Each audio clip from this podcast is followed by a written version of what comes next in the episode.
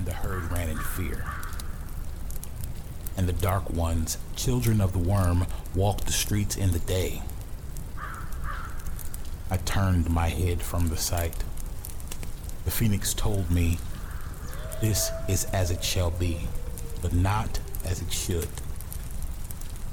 The phoenix left me then. Now I cannot dream. I can only remember the signs, each one in perfect detail. These are the last days. May Gaia have mercy on us. 25 Years of Vampire the Masquerade presents Werewolf the Apocalypse, a review podcast. Hey, everybody, welcome back. I, of course, am, uh, am Bob here at 25 Years, and uh, I'm accompanied today by Nick. Nick, how you doing? Doing pretty good. Hey, Nick, today, as you already know, and to get everybody caught up to speed, we're going to be doing Tribe Book Bone Gnawers, first edition. Now, Bonars, bonars. Bone, is it Bone Nars or is Bone Nars? Is it bon, Bonaires? bon- bonars? Bonars, Bonnaroo? I don't really, uh, Bougie nars. there's a lot of ways. There's a lot of ways that you could say it, but we know it's uh it's the the less spoken of tribe, uh, according to them, and uh, that's uh that's interesting. I found that bonars are the most frequently played that I've come across. Actually, Really? absolutely Huh. familiarity, right? Breed. Um, they're they're city folk, as it said. They're closest to uh, well, they live amongst humans.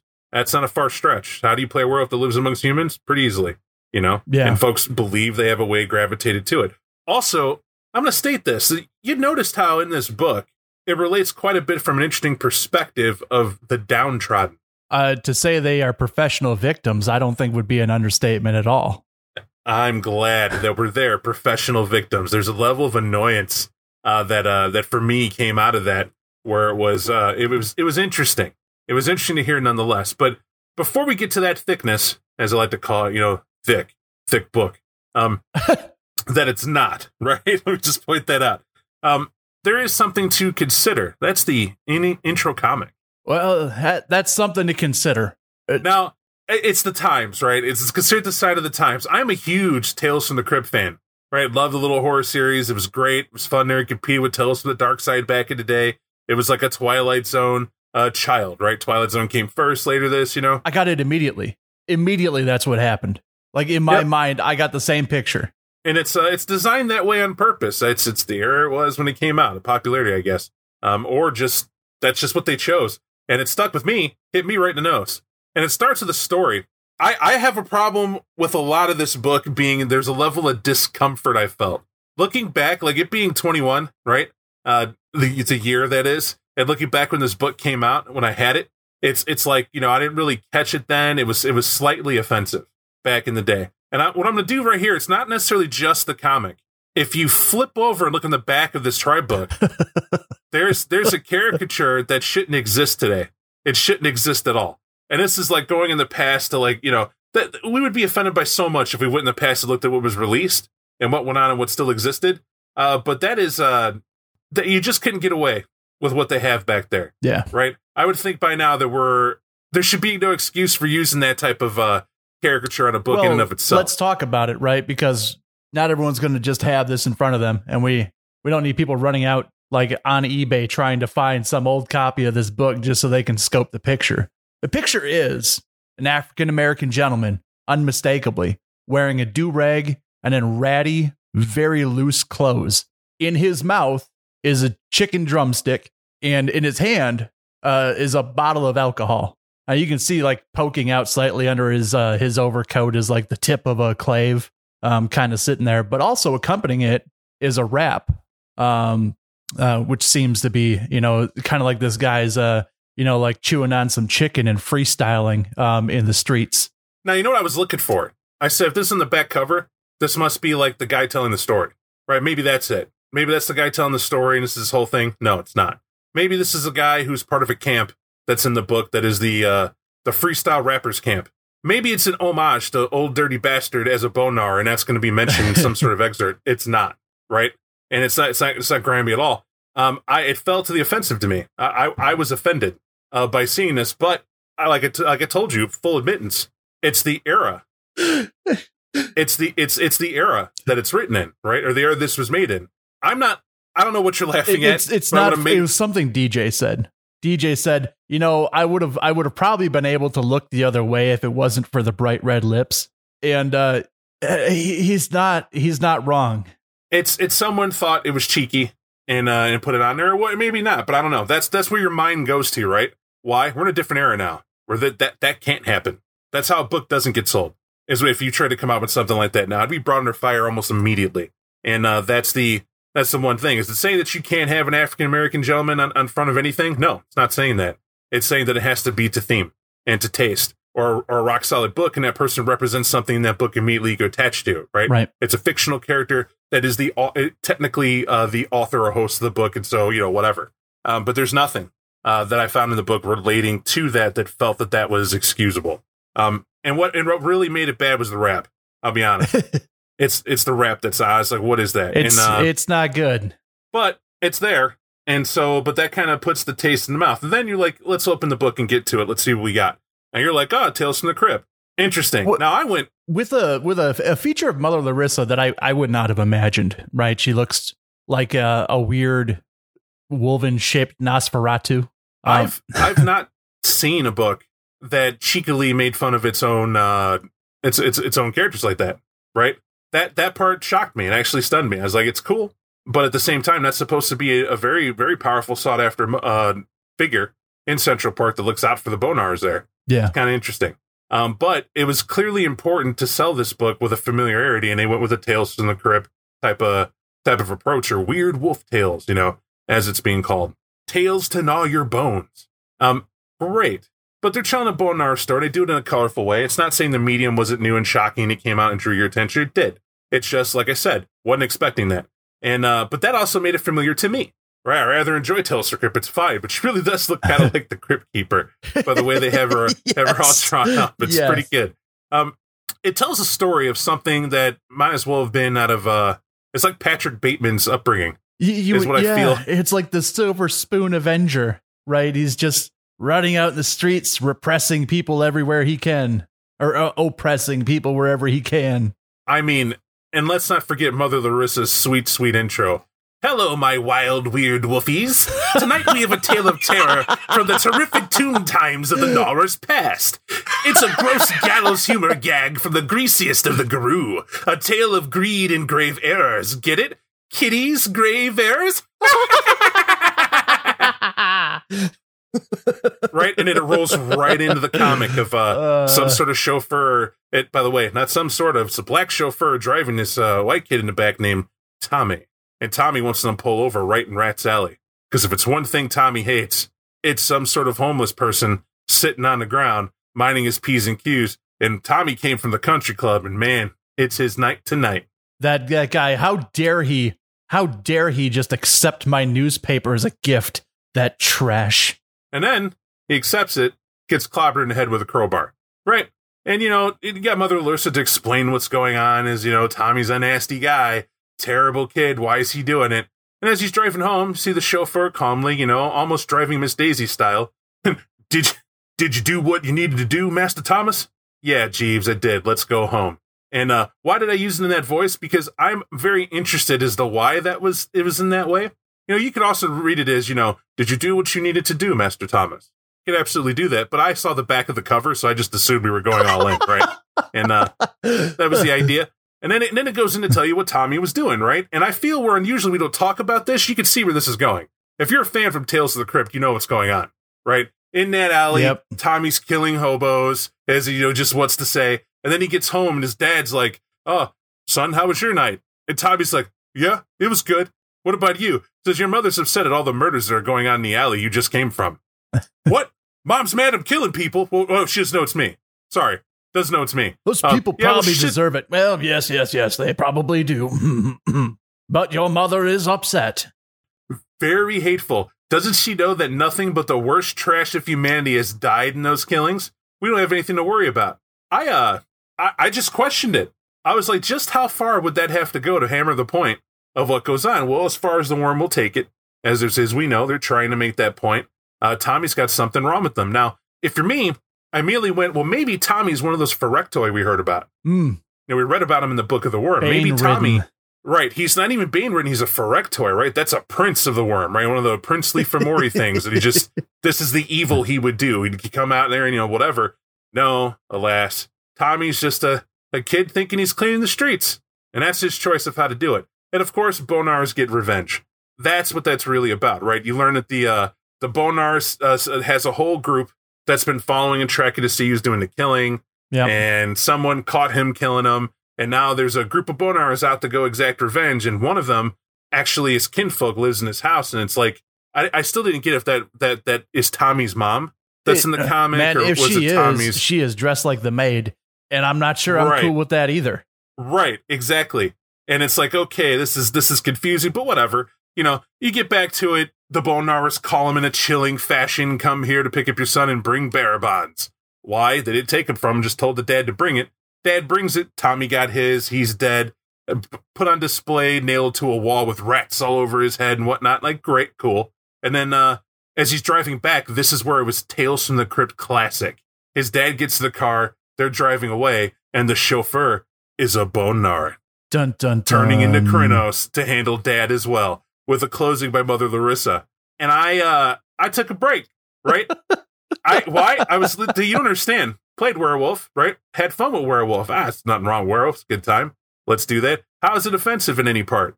And I sat here and went, well, I, I knew one day I'd have to eat words, and uh, they're tasty now. Uh, let's let's figure this out. It's not that I think that old Sam Chupp thought that this was uh this was anything bad when he started doing it. I don't I don't know him. I don't I don't know what the intent was when he wrote it. People approved it. This is what they pushed out. Entertainment's entertainment.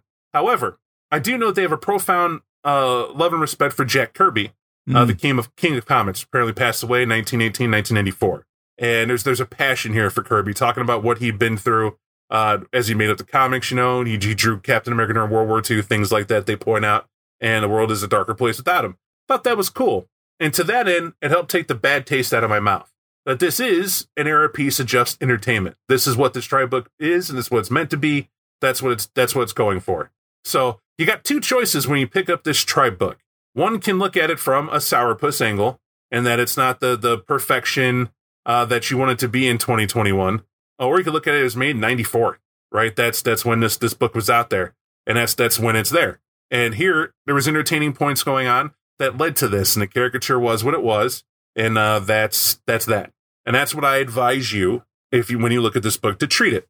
However, that's that piece. When we roll into this book, what's a difficulty you found as you were as you were reading the book, Nick? Uh, well, right off the bat, it all comes from a, a perspective, right? With without question, it's which is not something we're we're totally unfamiliar with. Uh, we get that from the uh, you know from the the last tribe book, the uh, the Black Fury tribe book, but the narrator in this just seemed pretty unreliable, uh, in my opinion.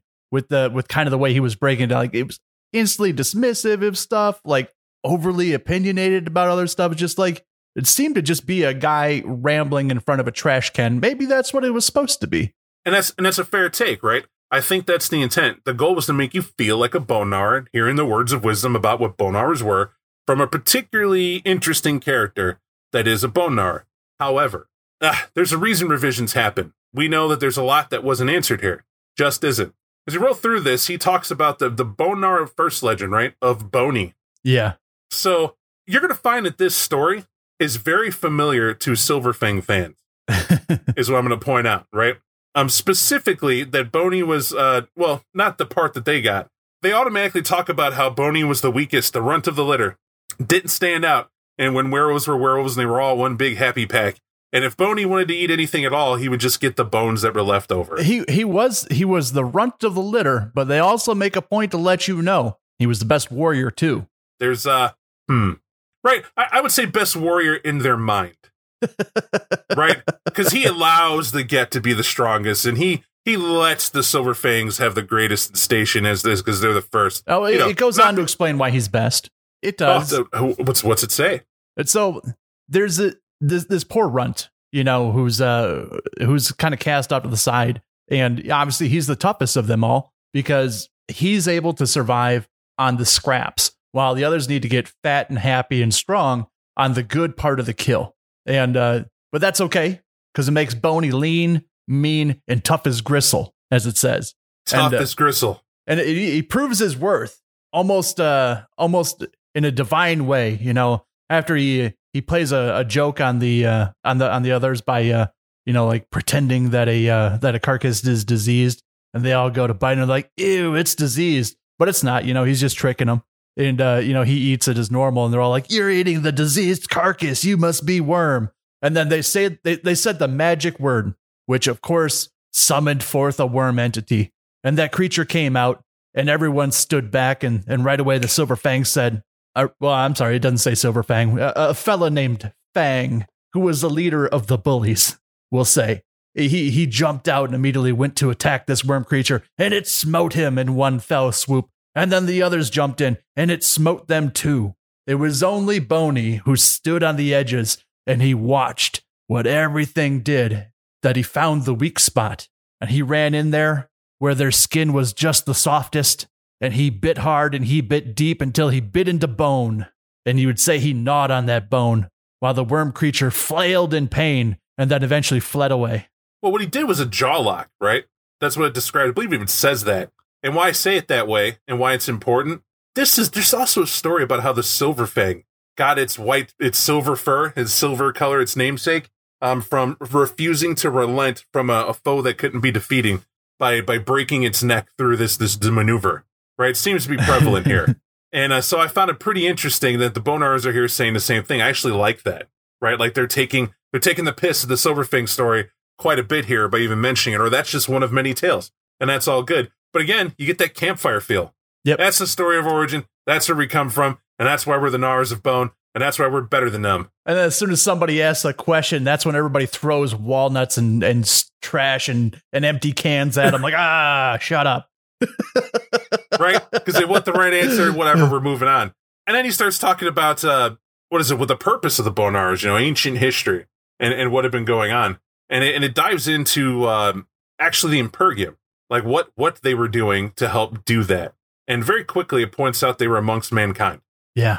That That's the point. They're there dealing with the populace. And, and on one point, I talk about a rat infestation.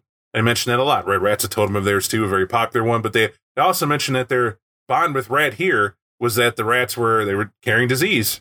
Yep. And they were meant to. And, and, You know? and interestingly enough, that's like their method of the Impergium, which I thought was actually a relatively interesting idea. Instead of like uh, running in there and culling humanity themselves, they have these, you know, disease and plague carriers that come in and kind of cut away these little swaths of of who knows, maybe all the bad people in that palace over there or these people in this neighboring village, you know, just kind of choosing them in some weird way, shape, or form and using these uh well, Manchurian candidate rats that would go in there and take care of business. Now I know what you're thinking. That doesn't make any sense, Bob. Like the Ratkin claimed to have been diseasing mankind to help cull the populace. As Ratkin, and Ratkin are another shapeshifter, right? War of Rage and all that separated them. But the Bonars, in, they're in here. The Bonars talk about them. Yes, they had relationship with the Ratkin, but they wouldn't dare. They didn't use disease. What they did was they knew the exact amount of grain to eat to cull mankind. right? That's clean. That's that's what it is. But fans of Ratkin, you know the truth. And that's how it is. But that tells you what this guy knows about him, right? That's what I enjoy about it. It's a deliberate he don't know. Yep. And you'd have to fill in the blanks to get it, but he knows there's a relationship. Naturally there was. They were living amongst each other and they had help there. And uh, that's that's there. I just want to help that along. Goes from saying that we didn't just do that with humans, we also were with the Vikings. Yes. Uh the uh the the infamous Viking friend uh who who rides along in the boat, the good dog who sits, you know, second hand to the uh to the to the Viking get lord of the ship as they do their raids and they send him out, "Oh, did you find anything valuable?" Yeah, you know, Boney over here knows how to get all the good loot. He knows where they hide it. He's the best at it. Well, how do you do in the fight? Ah, who cares? Let's not talk about That's that. That's right. The sea dogs aren't here to do anything but get us more loot, or however it works out. I actually kind of And- and dug it- the idea of these pirates. Uh, like that. That's a natural calling for them. Of course, they would be pirates, opportunistic. You know, like dirty fighters. Like ah, it, I I dig that a lot. Of course, it would be a befitting of them. And it's interesting, right? Because now you get an image in your head of like, okay, they're running around with the get doing things their way, but they're really more like pirates, and you can see them going that direction. to find their own way in land? And could it be that they just don't have swaths of territory they claim? That too. The Yeah. Bonars method is to be everywhere. And that's just kind of how it is. You know, they go about and roam, and there you go. And that seems to be great. And you get the feel that that might be the type of history we're going to read until they jump into Rome and segue in, in the worst of ways. oh, I hate slavery. I hate everything about it. We had to free those poor people in Rome. We had to stop and do it. And immediately I was like, hang on. This guy click like that was that was common, right? He they're they're in Rome and they were like, "Oh, I hate myself. Let's free slaves." Oh, I That's thought you were we talking about do? the rapper common. All right, I'm with you. No, no, that's, that's kind of wow. Okay, no, not not that. So I'm like going, okay, great. So you're so you're there and you're there to do it, and this is what's going on. But where's that story? You hated slaves, you did it. How'd you oppose them? What'd you do? Where's the group perfection that developed from being out there to set people free? Where's that at? Oh, Arbonar was part of the Spartacus camp.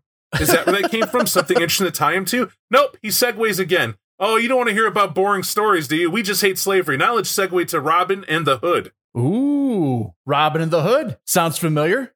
I, I don't understand. Like I sat here going, okay, so so what's going on? We we learned that with humans, we uh we want to make sure they ate and that they had a place to stay and that the downtrodden were helped out always. It's what we do. Because we'll always survive. But these poor humans, who's looking out for them? Well, that's that's Boney and his crew.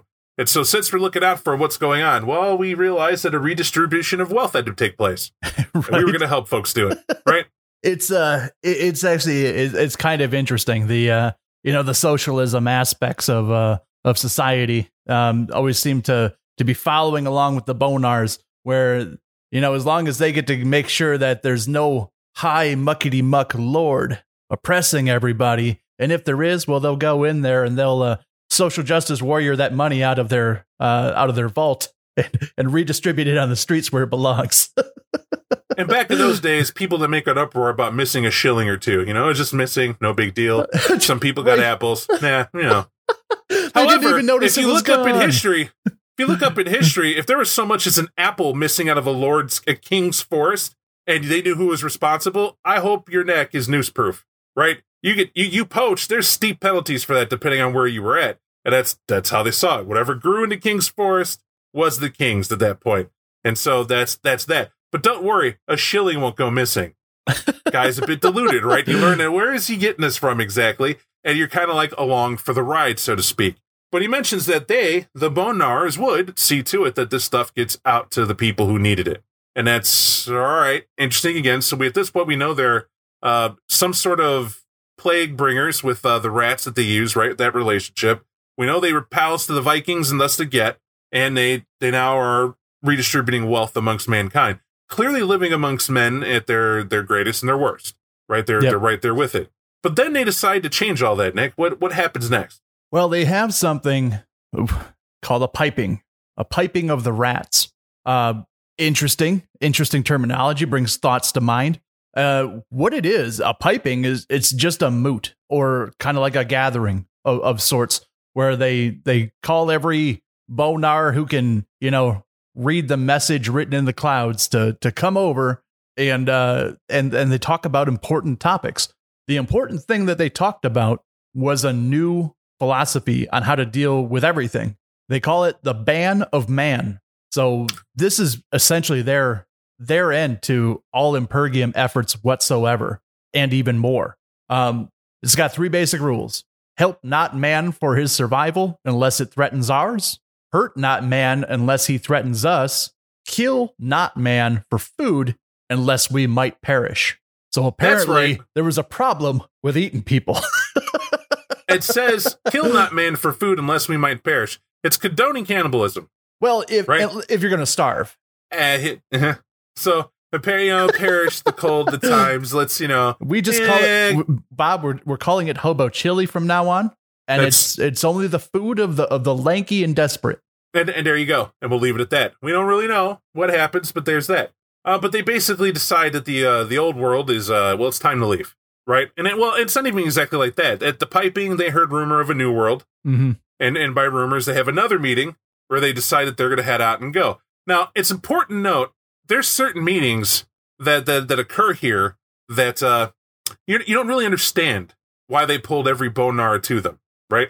Because they mentioned that they were doing fine in France, trying to instill a revolution. no doubt that there was some Robin Hood and still going on in England that happened. You know, though the rebellion, Tyler Watt, all that stuff. Yep. That stuff happened too. But then they're like, ah, oh, no, let's every one of us go to the New World. So I still think this is this guy extrapolating. Like everybody Like- smuggle yourselves onto any ship you can find and somehow get over there. Like nobody's gonna notice the weird dog in the corner. Like the the matted half like half rotted fur, like kind of dangling off them, like, oh, who brought the pup with the mange? And they're just like, nah, it's cool, throw it a bone. There'd be some guy standing there. Why would there be a bunch of dogs on ship, right? Doesn't make sense unless get low for the stew pot. Hmm. You know, it Hmm. depends. And uh, that's that's that. Just saying, things happen weirdly back then, traveling oceans. But the uh, the aspect is they get here to the New World and they're like, let's help out. It's great. We're here. And uh, they say that the Wendigo and Uktena didn't like them, but they understood them. and they were, and what were they doing? Hunting. Yeah.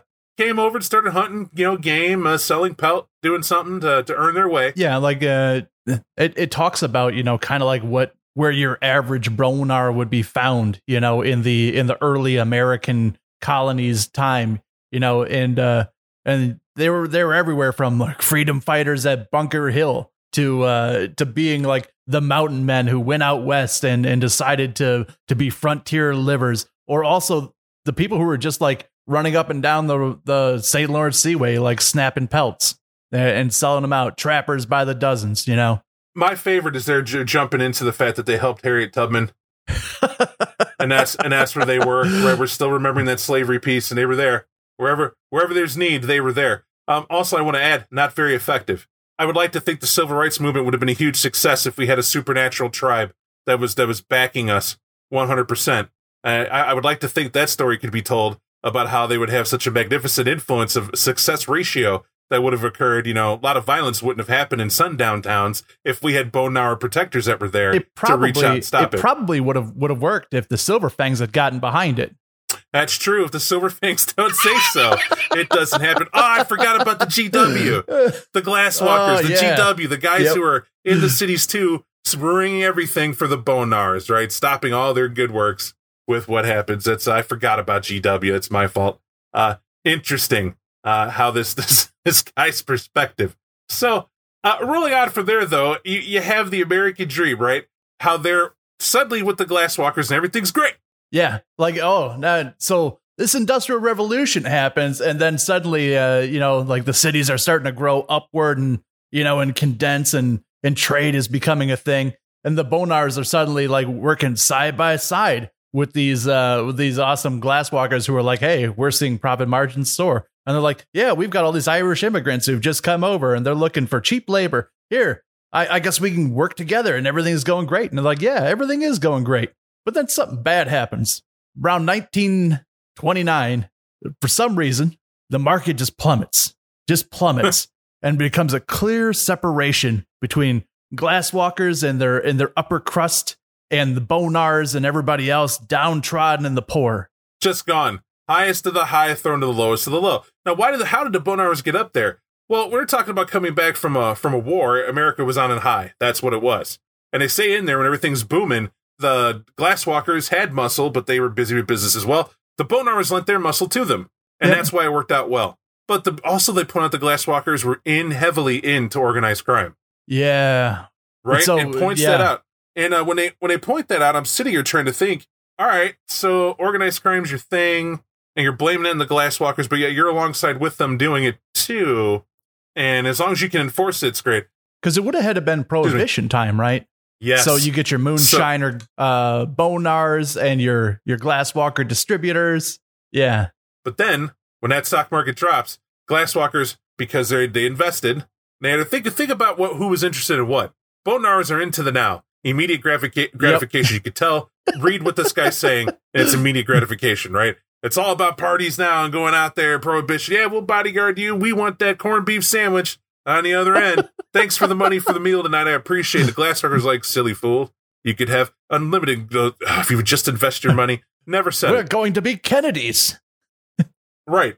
We have we have things to do. Excuse us, and they're off to the side. So naturally, when uh, separation of church and state happened with the crash, you know, Bonars had to survive same as everybody else. The common man was screwed uh, when it came to that. The riches of the rich, well, they padded pockets, and they uh, they point that out. And he's like, once again, we get the bone. They do. and they're out there gnawing on it too. And they run into, um, well, I won't say run into. They do this weird thing, or he does, where he talks about how then they start building New York. Yeah, it is. It's oddly enough, at this point, the Bonars are completely responsible for New York. Everything that's happened in New York that grew it into the the booming, bustling city that it is is is is it's the Bone Gnawer influence. You know, they have the Sept of the Green in Central Park, this beautiful, uh, you know, like lush cairn. And from that stronghold, the Bone Gnawers own the Big Apple. Helped to build fifty percent of New York, they say, and that's that's how it is. It's built in the backs of the people, and they were they were there. Here's the thing: you'll later learn from camps that that might not be wrong, right? From a lot of what happened, and we'll get into more of that. But the uh, I'll hold that thought. It's like the one thing he starts saying it's a seeded thing. Um, but when it rolls through, alliances with the Nosferatu are outlined as well. Mm. That's another piece of the pie that's dropped into your lap where you're like, okay. So now they're branching out from just themselves. These are the vampires they could deal with. We know what they're about information trade, things of that nature. And he talks about even how he lets them have their mystery places down below, which is why you can't get everywhere. Stop trying to look. They also do this weird thing where they appear to you all pretty, but they disappear all ugly. we don't know how they do that yet, but let them do it and just you know be pals. Just don't, don't worry about it. It's a Interesting. mystery. But what you're seeing here is that they're still threading vampire clans into werewolf game. Yep. Right. That's that's the thing, and it's establishing it because they're all in the same city. Why are they not just destroying each other outright? Well, it's not that they don't. Let's just say this is the tribe that's most lenient because they got to survive, uh, being where they're at. Survival is ever important to the Bone Gnawer. In fact, might be the thing uh, Yep. that they're espousing here. And uh, this is not gangrel survive, right? This is adapting uh, more than is straight up like conquering my domain territory, blah blah blah. Um, Well, you know what, uh, what what Darwin said. It's not the strongest of the species that survives. It's the one most adaptable to change. Exactly. And he's he's full of mentioning that here too, trust me. Um, but we go to World War II and all that fun stuff, but basically, once he explains uh, what they they are about and the fact that the uh, the homelessness that they they thrive in is them still looking out for the people, right? Here's the one thing I get out of all that that we read about and that they have for it. It's hammering home from his perspective, even, and uh, that there's a lot of wine that comes with the Bone Gnawers Yeah. right? A lot of complaining, a lot of hemming and hawing.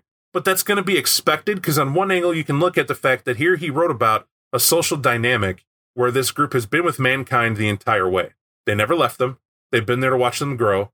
They carried with them their hardships, they suffered the hardships with them. And especially when it was tough, they were there with him to help it through.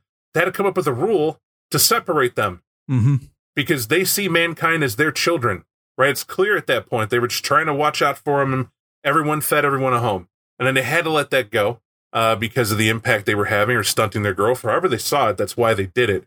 And when they did that, because it was the Impergium ending, that's how they sidestepped it first, right? And then they have that ban of man.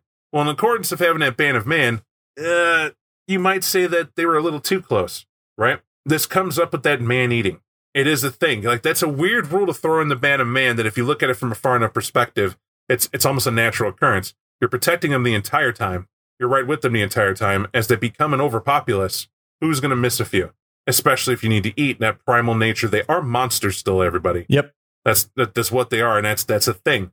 They even mentioned being uh what is that? I think it was London that during the burning times they were thrown back to being remembered as the as the werewolves officially, the the monsters in the in of legend, and and hunted accordingly. They're the ones who bore the brunt of that, and makes sense. Why? Because you're everywhere, and uh, that's an effect that they kind of do.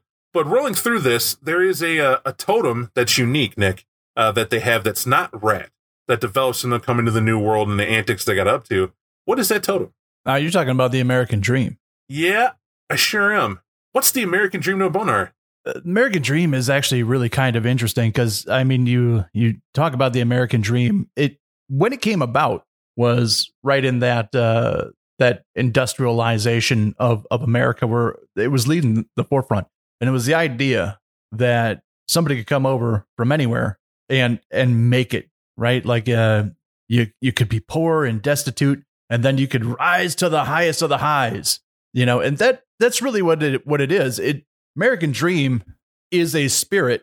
It's an incarna of that, right? So those those ideas and aspirations, they don't go away, but they can be severely weakened, which is where the American dream kind of sits now. Almost uh almost almost crushed and and forgotten. but it's not. There's still those few that hold on to it, and that American dream is still kicking because of it. Listen, we know that the American Dream totem looks just like and is the Macho Man Randy Savage. Oh yeah, right? You know it. You know it is the American Dream. The cream rises to the top, brother. That's that's who it is. The That's who I think of cream every the crop. whenever I think of that totem. That's the embodiment I'm thinking right there. It's it's great. Uh, cocaine or not cocaine, the American dream stands tall. Right? That's that's how it is. And uh, freedom, self respect, and as you put aptly, Nick, the ability to start fresh. That's what he represents. That's everything the Macho Man stands for. The world needs a new champion, and it is the Macho Man. And uh, it's fantastic, man. Uh, that's uh, it's one of the few things, but there's iron home in here is the sense of persecution that does permeate the Bone Gnawers. I found it interesting because where does this come from? Man, uh, I think a lot of it comes from you know like from the old school Europe. Like when when they fled Europe, that mentality was still was still rife in them. Even though they come over to America, they have all this prospect, all this American dream, all this opportunity to grow into something else. They don't take it. They don't. They don't seize it. Right. It wasn't the opportunity of the Bone Gnawer to rise up and be great. You know, and counted equal amongst the tribes. They, they they're still down in the ditches. They're still riding in the muck because, like it or not, that's where they that's where they like to be. But that doesn't And I- stop them from saying the system is against them. That doesn't stop them from saying we're not invited to the councils. And this is where this guy's tedious, right? He's tedious. I get he dominates the story of ancient history, telling you about his perspective on the things that happened and how we got here. But when you get into it and it starts talking about how the Bone Gnawers are culturally, and it's still there, Yep. this persecution, you begin wondering, uh, yeah, if you were poisoning cities, you had a handle on what was going on. You're riding around with the Vikings, conquering or doing whatever you said you were doing. Uh, you have a handle on what's going on. Uh, you came to the New World first, according to what you're saying, and get here. So the Wendigo and the Uktena and them didn't like you, but you had ways to adapt and figure it out and build your system yourself. But you didn't have a way to think about saving something for yourself or building something for yourself or, or doing anything for that. That only the Glasswalkers were capable of coming over and seeing the opportunity in the Right. city. Yeah, it, it, it gets, uh, and they're sitting here like, uh, well, all the other tribes have the best breeding. It's like, you came over to America, which had its own sustainable wolf population, you know, and instead they're like, no, I'll, now I got to go to like, you know, like the, the, the animal hospital, you know, and, and, and pick up my, my breeding stock there. No, you don't. Uh, Here, what you have is is got to remember, Bone Gnawers are not just uh, from their own breeding stock, right? They they're the first tribe to adapt anybody who lost their Mhm. way in another tribe and bring them in, and that's how their population starts too. But when you have a series of outcasts of of people couldn't find a way, but now find a home and they're fo- enfolded in the tribe, there's a lot of bitterness. There's gonna be a lot of people with alternating stories of how they got there, why it happens, and the downtrodden and whatever. They're the people who just couldn't work out where they were, came to redefine themselves and found footing, found a home. That's the Bone Gnawers. They're basically the outcasts of Garou society. Yep. You know, that's the long and short of it. And so um, it's it's like Stephen King in the in it having the losers club. They weren't losers. Those kids were pretty cool, getting by in that film as they could, but they they had a certain negativity they couldn't shake, call themselves that, try to make something Yep. of themselves. Essentially, that's what the Bone Gnawers did. Right? They don't believe in their own head that they're as good as any of the other tribes who got their stuff together, but then they flip around and say, and it's you know what? That's them. We're gonna do good all on our own and we're gonna take care of man like we knew we should, and we're gonna stay amongst them because we're of worth and of course we should be here because we're hardy. we're going to learn of Boney's lesson and we're going to keep going. And and that lesson is survival. It's survival at any cost. Yep. Well, that's what you do when you're an outcast, right? Your your new objective is to survive because you left where you were because it didn't work out. Now, once you get that, you begin looking at the camps. So it's great that you're here. What's going on with all that? And I'm going to actually start with um, the hood. the hood camp is still right. It's it's uh, people who want to rob from the rich, take care of the poor, but then it's evolved to street justice. Like I like the analogy where he says flat, "I warn you, cub. If if a hood gives you twenty dollars to buy a new pair of shoes, you better be wearing a pair of new warm shoes that cost around twenty dollars. Don't let them catch you buying golden grains with that twenty, or they're gonna take it out of your hide. Is what's gonna happen Yep. it's, it's a real deal to them. Yeah, it's uh, it, it's really cool because like you get that that weird passage at the end, and the guy's like, "Well, it, it's like him holding a kid over the end of the bridge." He's like, "Well, it looks like about three stories down. Uh, it's gonna be it's gonna be a hell of an impact. Um, you know, you could uh, could go back to school like I told you to, or uh, or or you can make me throw this trash off the bridge. It's essentially it. Uh, that's a hood, and and what that does is hammer home. Okay, whoa, there's a different Bone Gnawer perspective, and that's where this book actually starts singing. Is when you get to the camps out of that out of that narrator's mouth. Mm-hmm. Now, to help the narrator out, he's a Frankweiler, right? That's another camp. It's Bone Gnawer scholars and uh, and, and enthusiasts of culture that well they hang out uh, in well books and lore are what they're about. And uh, I believe you say it takes a term from a book uh, where kids would stay after hours in a museums. They would live there, Yeah, and they would have these these wings. Right? There were some who stayed in the uh, I forget which wing. One wing was was all the books and religion, whatever, and it would be history, and then the other one was like folklore and nonsense, and they had that too. But a book was a book was a book as far as they're concerned, just that you learn it and are able to teach it, turn around and teach it to others in your tribe or whoever uh, that could benefit from the knowledge. That's a Frankweiler. I imagine these guys like the Hunchback of Notre Dame, right? Like, don't go up into that attic space. You don't want to know what hangs out up there. Right? it's an interesting camp, but man, can they bitch by reading this book. This dude has some This the most educated and cultural amongst them talks this mad shit. a constant, constant. Like doesn't sound educated. Sounds like someone who heard some opinions and hey, we're gonna just you know, where's logic when you could just say and keep going, and that's Right. that's what he does. So interesting. But then you get into uh deserters. Yeah. Th- it, so this is weird. These guys seem cool. They seem to have their shit together and seem to have a plan, right? So immediately the entire group is like, well, screw these guys. They got their they got their whole plan together that they want to go out, they want to search the Umbra, they want to find a new home. You know, not unlike the new world, mind you. But these guys are very mystical. They want to go and and see if there's a if there's a land through the Umbra, a paradise you know, like the perfect trash heap or or whatever it is that they're trying to find for the Bone Gnawer tribe. And and they call them deserters.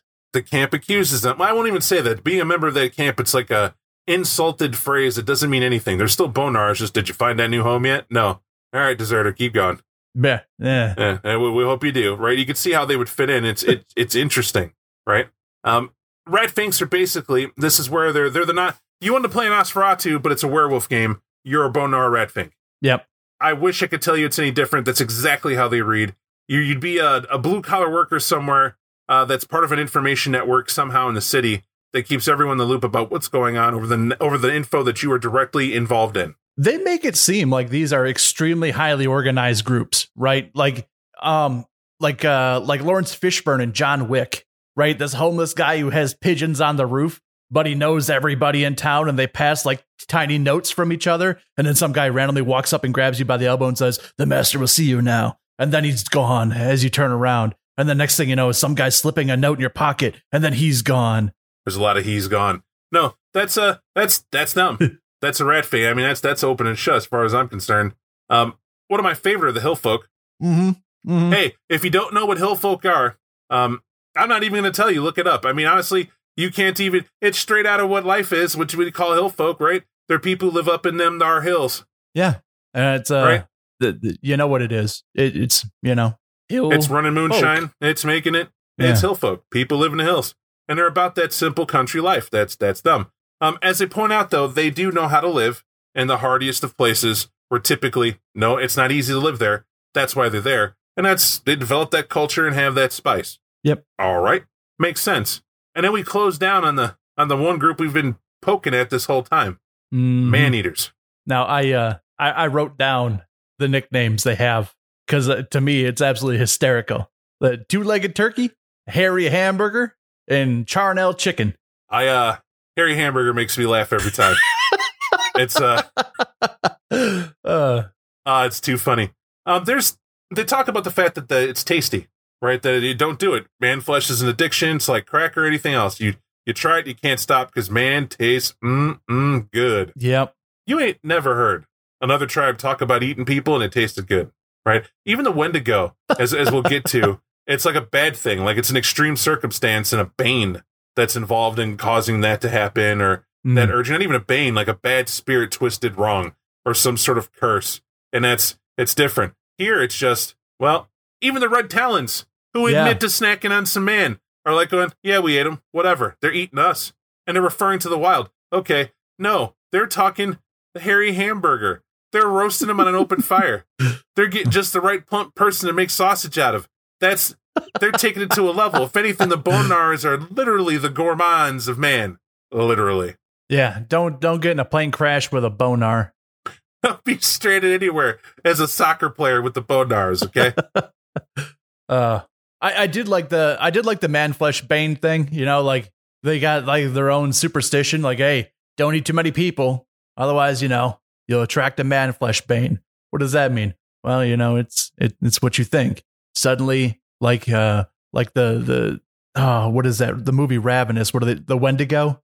Like where the guy just like eats one person and then suddenly he's got to have more and he's got to have more and got to have more, got to have more. That's just uh, you know, that's just you being ridden by a by a man flesh bane. I I don't even got anything to say to that. I find that something uh, highly entertaining to to poke fun at each other about. Uh, if, one's a bone gnawer, uh, unique totems they have. We talked about uh, a bit of rat, which we we get what rat is, Mhm. right? It's it's a totem. We know what a rat is. Uh, you're not going to find it being much much different uh, in quite a bit. It's a totem of the city. Rat where rat goes, rat knows. Sort of sort of mentality carry with it. Um, however, American Dream we talked about as well. The soul of the city. Mm, yeah. So this was, I'm not gonna lie, confusing to me. Uh, when when when it was kind of talking about it because it's describing this guy as like a, a man who's like over there with a beat up hat, uh, playbill in one hand, and he's wearing a white scarf and he's smoking a stogie and he's talking to Frank Sinatra. And I'm thinking to myself, I'm just like, all right, so like this is, the, of course, it's talking about New York City, right? I gotta, I gotta make sure that's abundantly clear. You know, the same way that Chicago has its own, um, you know, uh, spiritual representation. You know, with like the uh, the blue collar worker and everything like that. I, obviously, every city's going to. Soul of the City is a is a New York one, and it seems to be, you know, like uh like the Bone Gnawers think it's it's their dude, but it it talks a lot about Frank Sinatra, and I don't get it. Maybe maybe Sinatra was the dude. I'm not a New York guy. I don't know.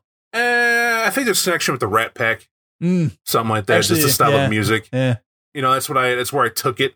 Um right or wrong don't really know but they're trying to capture that feel where clearly they're folding something of new york into uh what this is. And you can understand that it's something that's coming up from that that dream right? Big apple city never sleeps Yeah. um all that fun stuff. And uh it's it's just unique. It's like i don't uh i don't get that feel from other tribe books with it. They took it there. That adds to the uniqueness of what the bone gnawers are right? Um just just another piece of the pie. It makes them rather interesting.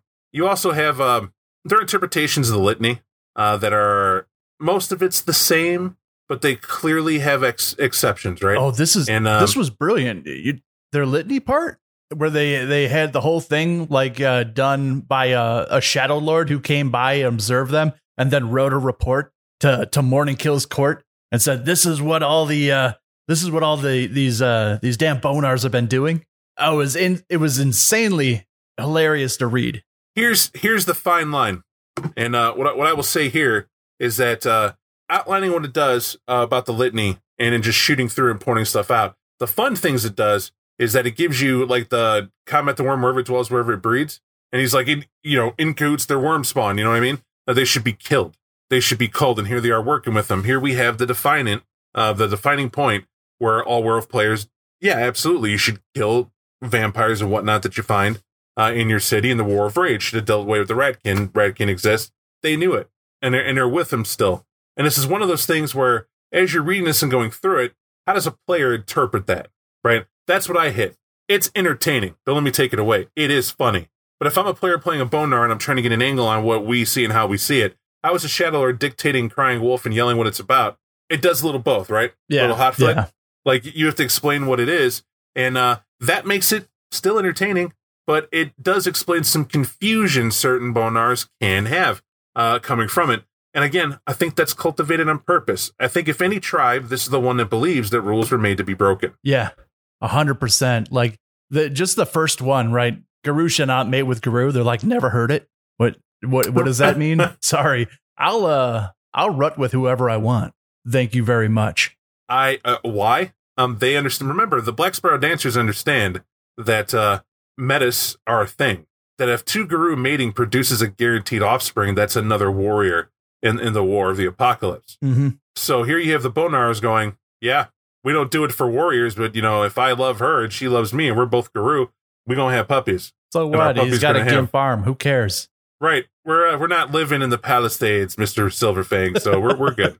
we're good.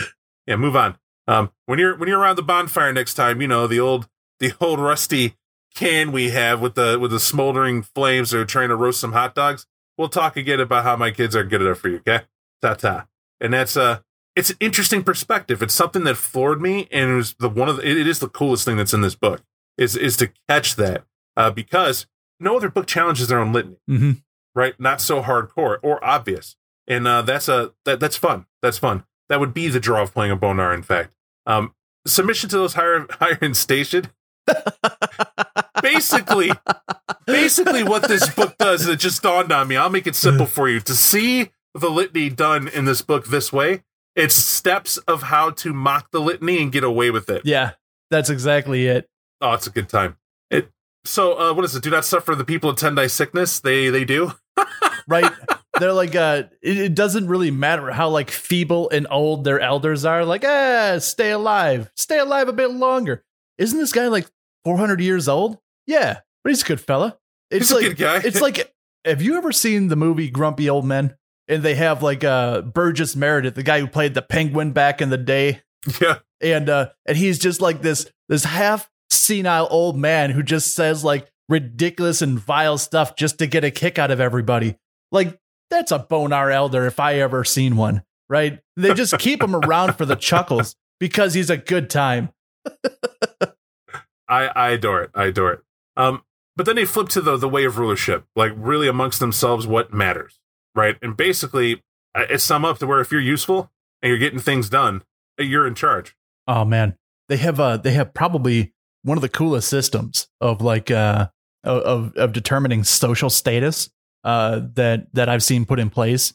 It's like um it's like if everybody had a party to go to and they all brought a gift and whoever brought the coolest gift is the coolest person in the room. Yeah. That it's a, it's exactly how this and and I'll mi- mind you what determines what is a cool gift is is semi arbitrary to begin with right? They they talk about like how cool a shiny watch is or something like that. It's just anything that anybody else wants. That's it. It doesn't have to be anything useful. It just has to be something somebody else wants. That's the most valuable thing in the room. And it's it's an odd point uh, to a group that espouses itself as well. Let me take it back. It's not out. I just thought about it. Now their history makes sense suddenly when you tie in that piece, right? Why did they never get anything for themselves? Uh, they're kind of dumb. Yeah. right? Here it is. Their social standing is based on is that a Rolex? No, no. Knockoff Rolex is what's in right now. He brought a knockoff. Look how nice it looks. Almost couldn't tell, could you? Oh, it sucks. I didn't bring a knockoff. Don't worry. Don't worry. You'll get it. You'll get it. Does it work? Does it matter? Right. right. Um, she and Tammy brought Brad Mondo. Everyone's gonna be using hair dye. It's gonna be great. Oh, Brad Mondo's awesome. Everybody's gonna run over there too. Like, oh, I got Trump for nobody wants a fake Rolex now. Not a one. Sorry, pal. You know how these things go. Oh, It's- where'd you get a could be- shiny Rubik's cube? yes, we're saying they're they are literally the tribe of ooh shiny, and they take off. Yep. That is a that's a good way to do it. Um, but giving more is is held in high esteem. I.e., you know, this is also if you're a social justice warrior, really Bone Gnawer is kind of the thing. Now, more so than Children of Gaia, which I think is more Yeah. cause esque. Right? They're more Sally Struthers send us money to heal, you know, all that stuff. Yeah, the the, uh, the the the children of Gaia are more what would you say results oriented, right? like they they, they want to see something really come of it. You know, uh, the idea of just of of having the feeling, like all of the feels and energy, that's Bone Gnawers, right? Don't necessarily need to get anywhere with. The important part is that you can all agree this sucks, and we're in this together. good times. Uh, but finally, got a chapter called Gaia's Armpits worth checking out for a couple things, but the most important, I feel relevant, the Ring of Shadows. Yeah. That was something that stood out to me as being rock solid uh, because it adds in the fact that you wonder why all of this these groups get along. That is the Ratkin, the Bon, or excuse me, the Ratkin Bone Gnawers, the Nosferatu, and uh, how, how's that work out? Well, they have an upper echelon called the Ring of Shadows this is this is high up Mucky Muck Bone Gnawer's meeting in secret to dictate what the Bone Gnawers are doing, and it said that that Ratkin and, and Nosferatu get to be amongst the meeting. This just sounded like a thieves guild to me. Me too, and that didn't mean it sucked, All right. right? um, I'm sorry if you if you're a fan of the Elder Scrolls Morrowind, it was cool when that group called the Hand or whatever they were called. I think it was actually the Hand. Um, came about. There was some expansion where there was an evil death cult that you go worship, Oh, yeah, and you're yeah, part yeah, of the group. yeah. Where you had And to like whisper were- in the door or something like that. Yeah, I don't remember what they're called. was- the they were yeah the assassins. they were fun and then also they had like a rival right like the thieves guild did the similar thing Mm. and you're being amongst them as well and i felt like a lot of times that those two might do business on a point that politically you could see it that's throwing off for people to see it as a game it is very easy for you to see a thieves guild if you love any sort of pirate movie that had johnny depp in it all the pirates meeting in pirate island and and their merry ways is exactly what i think of when i think of the ring of shadow Actually, that's kind of Right. that's kind of an interesting scene, now everybody be there just add an Nosferatu and you're good right? and a table full of rats, and you're all right. You know, um, it's it's salt to taste, but fun. Now that being said, this this book is uh, it's going to hit you odd, and you're going to have varied feelings about it. You know, time is a thing, but at its core, Nick, do you feel this sets you on the right course to play a Bone Gnawer worth its weight? Yeah, yeah, I do. Um, it, it gives you, man. Please don't take this take this as like canon, right? I understand that it's perspective. There's a lot of fun ideas in here to play with. Which, as as a bone gnawer, that's that's kind of the important part. I think if if bone gnawers are as popular as you say they are, and you've seen Mhm. more bone gnawers than you have seen anything else, take that perspective in it. Half of half of the the joy of playing a bone gnawer is how fun it is and how loose it is, right? You, there's there's almost no hard and fast rules to it, so that makes fun. it's it's as simple as that. Um, I, I find that if you were a fan of the Brujah or Nosferatu, um, just to, to relate it to that as well, you're going to find a home here. Both both our aspects are definitely Yeah, uh, in this in this tribe. Uh, but with the freedom of it being daylight, there's that. And uh, the other factor is that just because you're aware of doesn't mean you have to be a jerk, right? They get Yep. along with humans. You often don't. You often see an alienation between where I'm. I'm used to the werewolf player pack that sort of ignores the the harm they can bring to Hmm. defending Gaia. Like humans are collateral damage. They're not people. like the the, the? Superman villain theory. You know that uh, that all is is chaos of uh, you know like his is uber strong fights of destroying buildings and and throwing tankers around town and everything like that and all the the billions of dollars of destruction it causes. Yeah, it's a fun aspect. So in closing, uh, this book is is pretty fun. Uh, definitely to read and uh, to read about old Frankweiler. And honestly, Boney is the best name for like a tribe founder. I really enjoy that Boney exists. old Boney.